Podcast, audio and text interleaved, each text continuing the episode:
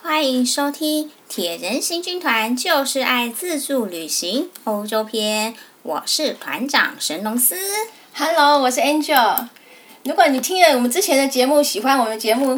记得要订阅我们频道哦，随时跟上我们铁人行军团的脚步。嗯，这样有最新的进度才会第一个时间收听到，也会知道接下来我们对于这些欧洲城市的排名与介绍。呃，如果您使用 Apple 来收听的话，麻麻烦拜托帮我们来留言评分一下哦。嗯，记得按个赞跟分享哦。呃，我们之前介绍巴黎的景点，有介绍前九名，然后这些这些景点呢。旁边好像似乎都有一条河流，在它连贯在它旁边。嗯，没错，这些他们共通的共通点就是在都会流经巴黎最著名的塞纳河。嗯，这第十名就是我们刚刚所谓的塞纳河。一提到欧洲著名的河流，就直接想到了巴黎的塞纳河和流经各国的莱茵河跟多瑙河，而巴黎。的开源开发的起源就是在源自于这个塞纳河，塞纳河蜿蜒流淌在贯穿巴黎市区，最后流入了英吉利海峡。呃，我们在看到那个诶博物馆啊，像是那个奥赛美术馆啊，还有那个圣母院啊，它旁边都有一条河流。那条河似乎没有很大条，可是它是他们文化发源的起源。嗯，对呀、啊。沿着河岸，艺术。跟文化兴兴盛的发展，法国重要的文物建筑都围围绕着塞纳河两岸，如罗浮宫，罗浮宫对岸也是奥赛美术馆，还有伤兵院、万神殿，还有爱丽舍宫。爱丽舍宫呢，就是现任的总统官邸和他的办公室。哦，原来马克宏就是在那里上班的呢。嗯，只是。一一般是现在不不不给人参观啦。嗯，对啊，因为是总统办公室很重要，而且基于维安上的考量，所以就不能参观了。埃菲尔铁塔跟凯旋门，现在它沿岸依旧是整个城市的精华地带。沿岸地区在一九九一年呢，被联合国教科文组织列为世界文化遗产。法国人不是将河流作为区分的疆界，两岸。楚河汉界互别苗头，不是这样子的哦。左岸右岸，他们是各有风情，让人目不暇接。漫步在塞纳河畔，看着岸边古典雅致的街景，感受法国巴黎的法式风情的浪漫。若是以埃菲尔铁塔为题起点的话，呃，横跨塞纳河的桥梁有很多座，依序是耶拿桥。德比利行人桥、阿尔玛桥、伤兵院桥、亚历山大三世桥、协和桥、里奥波德塞达桑戈尔行人桥、皇家桥、卡鲁塞尔桥、艺术桥、新桥，然后到达圣母院所在地的西堤岛。这走路短短只有四公里而已，相当于从我们的台北车站走到忠孝敦化站的距离。这样的距离就会有十一座桥呢。哇，好多哦！对呀，这样沟通左岸跟右岸的交通，让塞纳河只有浪漫横贯于两岸之间。我们介绍其中几座比较著名的桥梁，像阿尔玛桥。它这旁边就是让人心痛、感到心痛的戴安娜王妃，她的隧道车祸殒命处。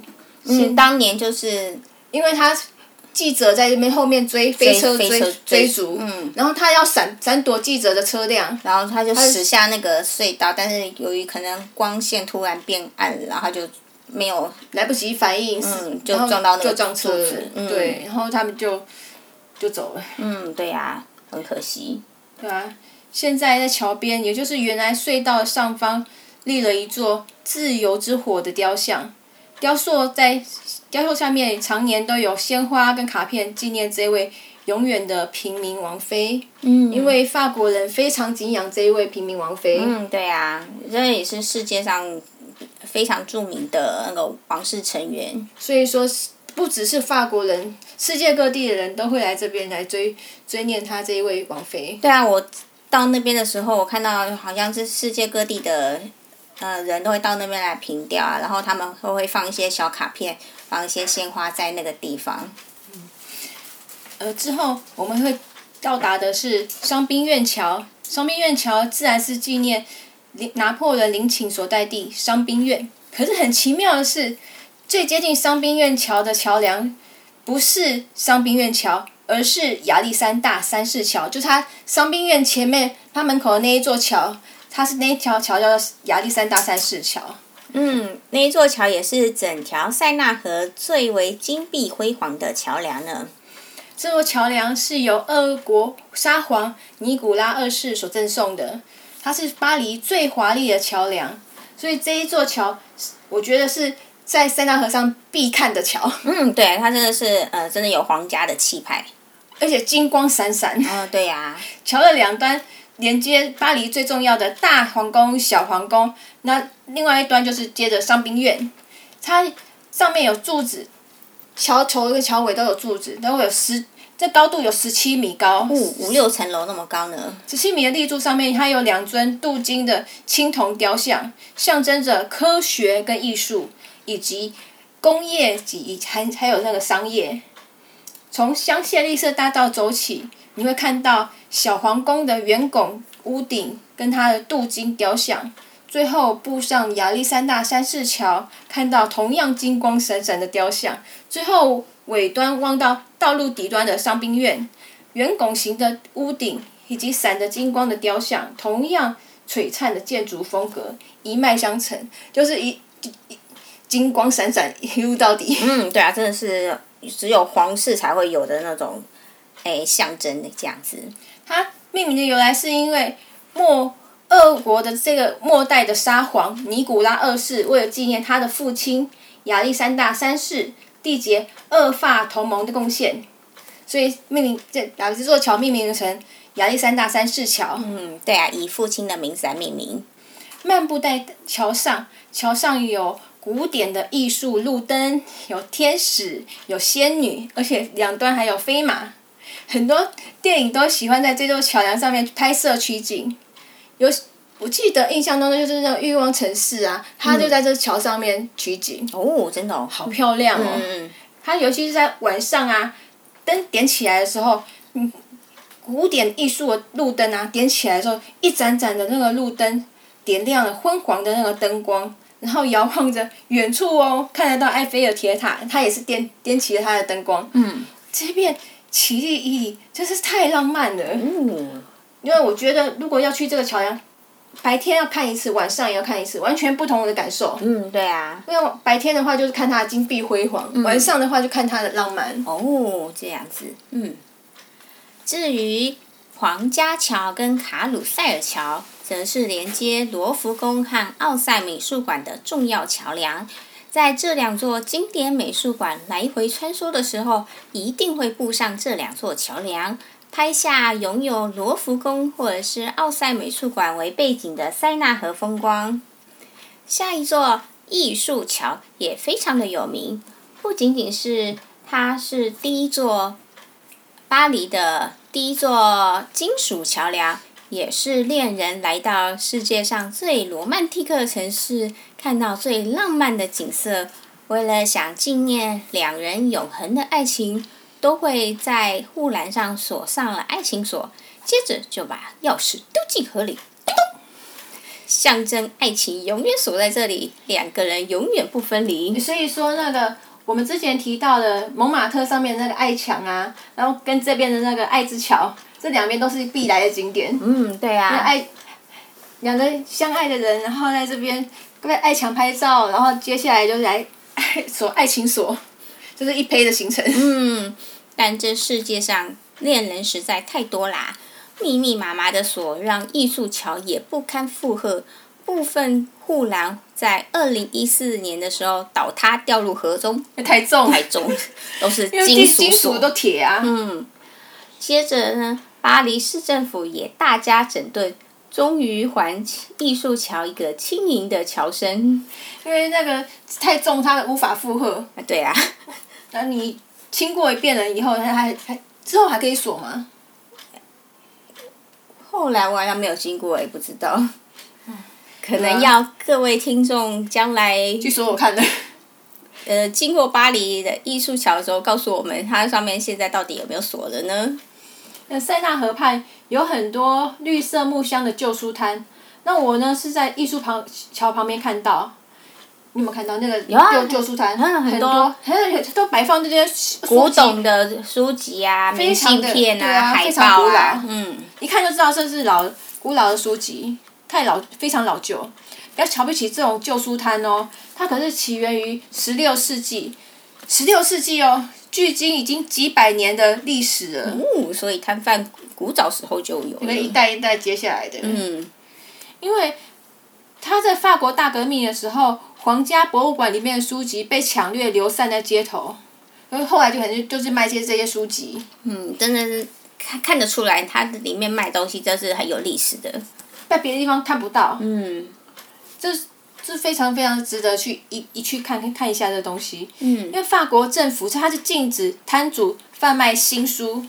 所以说那边看到绝对都是旧书籍，嗯，或许当年的书籍还在摊头上面贩售，嗯，大家可以去寻宝看看，嗯，像整体的旧书摊的复古风格完好如初，都一直保留到现代，这个非常非常的，呃，文化气息非常非常的浓厚，它的浓厚文化文艺的气息呢，不是只有现代嘛，十六世纪代开始嘛，所以它吸引了无数的文豪造访。像文豪巴尔扎克就曾经形容，塞纳河畔的书摊是吞噬了巴黎诗人、哲学家和学者的辉煌地窖。嗯，真的是有很多人都会徘徊在那边，然后一摊一摊接着看，因为每一摊卖的东西都不一样。因为会不自觉会想要看一下，因为他们这这个经经典的东西是不会有复制的。嗯，看到那些哎古色古香的。杂志啊，书籍啊，真的是会想要停下脚步来仔细的看一看。如果你喜欢收集这些古老的书籍的话，可以去这边值值得去我们找访看看，说不定会你找到喜欢，或者是你找到那哎哇很棒啊，这种古典的那种书籍。嗯，对啊。然后呢，也是焦点之一的新桥，它虽然命命名为新桥，却是塞纳河畔上最古老的桥。在其他桥梁陆陆续续改建以及拆除后，一八零七年完工的新桥，那么久，一八零七年呢。由于采取了坚固的石材，在当时也是巴黎第一座铁石桥，因而呃能够屹立至今。哇，真的看不出来它有这么久的历史了呢。对啊，像除了这些特点以外，新桥的设计在横贯塞纳河的众多桥梁之中，还有一个特点。桥面上每隔一段距离就有一个半圆形的小空地突出，就算是避车弯的设计，哇，好先进哦！对啊，因为从前没有人行道的规划，那诶，就是所有人跟马车同时走在路上，那对于走在走在那个桥上的行人来说就十分的危险，因为你不知道后面来的那个马车会不会太靠近边边，然后把你撞下去。哦，好危险哦！对啊，这样子来说的话，设计师就设计出半圆形的小空地，让行人能够在车流量较大的时候到避车弯稍微休息一下，呜，稍微避一下那个要车蜂拥的马车。嗯，对，蜂拥的马车。等到车流量变小以后，再回到桥上行走，而让，但这座桥现在已经变成全部都是行人的桥了啦。哦。哎，可是有避车弯的，好像只有只有这一条这座桥有。嗯，所以一看就知道是这，看到照片就知道哦，这座桥是新桥。而让新桥能够成为重要观光景点的原因，还有法国导演迪欧卡霍在一九九一年推出的电影《新桥恋人》，让男女主角放肆的在新桥上跳着、笑着、奔跑着、舞动着。让新桥成为巴黎爱情的象征哦，但是，嗯，要说说那个幕后花絮的话，就是电影中的新桥是在别处搭景拍的，太夸张了，所以造成电影斥之无益，嗯，因为他要在别的地方真的，可是他就直接去当当地拍就好了，当地那么美。不是那那边真的人很多啊，没办法清空。对啊，没办法清空。它造成当时的电影就斥资了五亿，成为那时候法国影史上最贵的电影。都在法国，法国拍的法国电影，还不去新桥？哎，没办法，那个历史古迹不能破坏。当你有幸走上新桥的时候，不妨想想电影《夜空中灿烂的花火》，正诉说着巴黎的绝代风华呢。前面就是 TripAdvisor 对巴黎景点的十大排行榜，你您不知道喜不喜欢这些景点呢？嗯，对啊。我觉得这些景点已经代表了巴黎的那个，它整体的就是大概就知道这些景点。可是巴黎景点就这些吗？嗯不可能，是否觉得有些意犹未尽呢？以下是加入几个我们觉得巴黎如果有时间千万不能错过的景点。首先，第一个就是万神殿了。万神殿会在左岸的圣哲曼德佩区，周围学术气氛浓厚，有索邦大学、巴黎第三大学、巴黎第六跟七大学、高等师范学校。高等化学学校等，哇，都是文文化区。对啊，所以它的高等教育的话，都是建立那个建筑物都是在这一区，让这一区散发的人文气质就是与众不同。要是你从凯旋门出发的话，可以搭乘 RER A 线坐两站到夏特雷站，再转乘 RER B 线坐两站到卢森堡站，穿过了巴黎高等矿业学校。巴黎第一大学吸收了众多左岸的人文气息之后，就到了万神殿啦。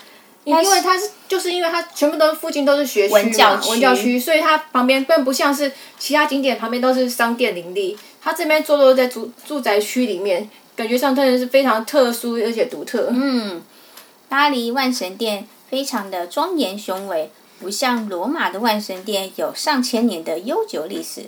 但是它也是有拥有三百年的古迹了呢。哇，那么久了！它是西元一七四四年由路易十五下令兴建的，本来是要作为教堂使用。主建筑长一百一十米，宽八十四米，高八十三米。哇，非常壮观。嗯，真的很大一座。立面参考了罗马的万神殿形式，就是说，所以说它的立面的，就是它正面看过去的话，跟万神殿非常类似。嗯，跟罗马的罗马的那个万神殿非常长相非常相似。它正门有二十二根希腊式的科林柱、科林斯柱组成了拱廊，柱高十九公尺，建筑采用纯白的大理石建材，每一处雕花都非常精致。仔细欣赏雕花彩绘到各个柱子旁边的雕像，嗯，都有漂亮的地板，实在是非常的震撼。整体的建筑物呈现十字形，它是等十字。嗯，像罗马一样，同样有个大圆顶，高八十三公尺。哦，哦，好高哦。二十几层楼诶，很高。但它光是一个圆顶而已，它没有，它中间是没有任何的那个阻碍的。对啊，所以你从非常高耸，你在里面的话，就直接看到哦，哇，屋顶直接看到屋顶，直接看到二十几层楼高的屋顶。但它不像罗马有开口，它是不透光的屋顶。但是呢，由于财政困难，一直到一七八九年才完工。一七八九年有没有很熟啊？哦，没错，就是那一年开始的法国大革命，教堂的用途被改成作为革命英雄的陵寝，直到拿破仑上台，才又改回原本的教堂。但是呢，到雨果在这里下葬之后，万神殿才正式的作为法国的伟人祠堂。所以说，万神殿的意思就是。伟人祠堂的意思。嗯，对啊，所以所以到那个罗马的翻译也有叫什么先贤祠。罗马的万神殿也是也是这些先人的那个伟人祠堂。啊，对呀、啊，里面安葬的名人有法兰西的思想教父伏尔泰。伏尔泰。启蒙时代的著名思想家卢梭。哦，卢梭就是课本上面有介绍过的。嗯，对啊，就是诶，他照片是一个卷卷头白 白色头发的。然后撰写《钟楼怪人》《悲惨世界》的浪漫主义作家雨果。哦，雨果也在这边哦。那所以说，我们看如果参观完那个圣母院的话，来参观来这边悼念一下雨果是不错的。嗯。